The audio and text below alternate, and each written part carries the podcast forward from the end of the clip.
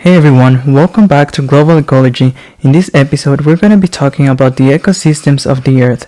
Biomes are the most basic unit that ecologists use to describe global patterns of ecosystems. Biomes are the most important structures for organizing and understanding of how the world's major terrestrial ecosystems differ from one another, and they are also very important for monitoring change in these ecosystems. Historically, biomes had been identified and mapped based on general differences in vegetation type associated with regional variations in climate. The most well-known type of ecosystems or biomes are the tundra. It's located between the Arctic and the polar cap in North America. It might be also located in north of Europe and Siberia. It has an area of 7.43 million square kilometers. It has an area without trees, almost always frozen, with a short layer that thaws in the summer period of little thickness, which allows the life of mosses, herbs, and some small shrubs, as well as reindeer, polar bears, wolves, migratory birds, among other species. Now moving on, we also have forests. They represent almost 40 million square kilometers, of which 12 million square kilometers are tropical forests. This biome is classified into northern coniferous forests. They are basically located south of the tundra in America, Asia, and Europe. Some species you might see in these are fir, pines, and some other similar species to this tree. We also have the coniferous forest with a rainy climate. It is located to the south of the previous one and presents higher temperatures and humidity. Some species that inhabit this biome are the bear, deer, and a variety of pines. There is also the deciduous forest. These type of forests are located in Europe, North and South America. Some characteristic species are maples, oaks, as well as deer, bears, squirrels, foxes, and woodpeckers. Another really important ecosystems are the prairies.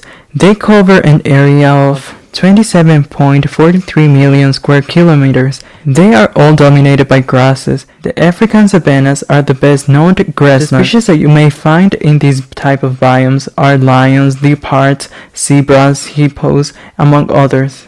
Now moving on we have shrublands. This type of ecosystem has an area of 12.12 million square kilometers, is characterized by abundant rains and very dry seasons, with trees and bushes with thick permanent leaves. The characteristic species of these areas are deer, rabbit, and various type of birds. And the last ecosystem we're going to talk about are deserts. They cover a space of 15.57 million square kilometers. These are all regions with very low annual rainfall and sparse vegetation, which include cacti and other plants adapted to the severe conditions. Sahara and Atacama are examples of well-known deserts. Some species of deserts are camels, scorpions, rattlesnake, dingoes, and Australian kangaroos. Now, the 75% of the Earth's surface shows evidence of human alteration, a product of inhabiting or using the land, while natural biomes occupy only one quarter of the Earth's surface. The anthropogenic biomes approach has been proposed. Now, let's take a closer look. An estimated 40% of the world's population lives in dense settlements, another 40% in villages, 50% on farmlands, and 5% on the grasslands, while less than 1% live in forest biomes. Now, there is no doubt that human beings are leaving a deep mark on ecosystems, which is expressed from local scales to a planetary scale. The study of biomes allows us to understand the impact of human activity, such as land use and its changes over time, the dynamics of ecosystems in spatial settings and future changes, such as climate change. So thank you guys for listening to our podcast. Don't forget to follow us so you won't miss any other episode.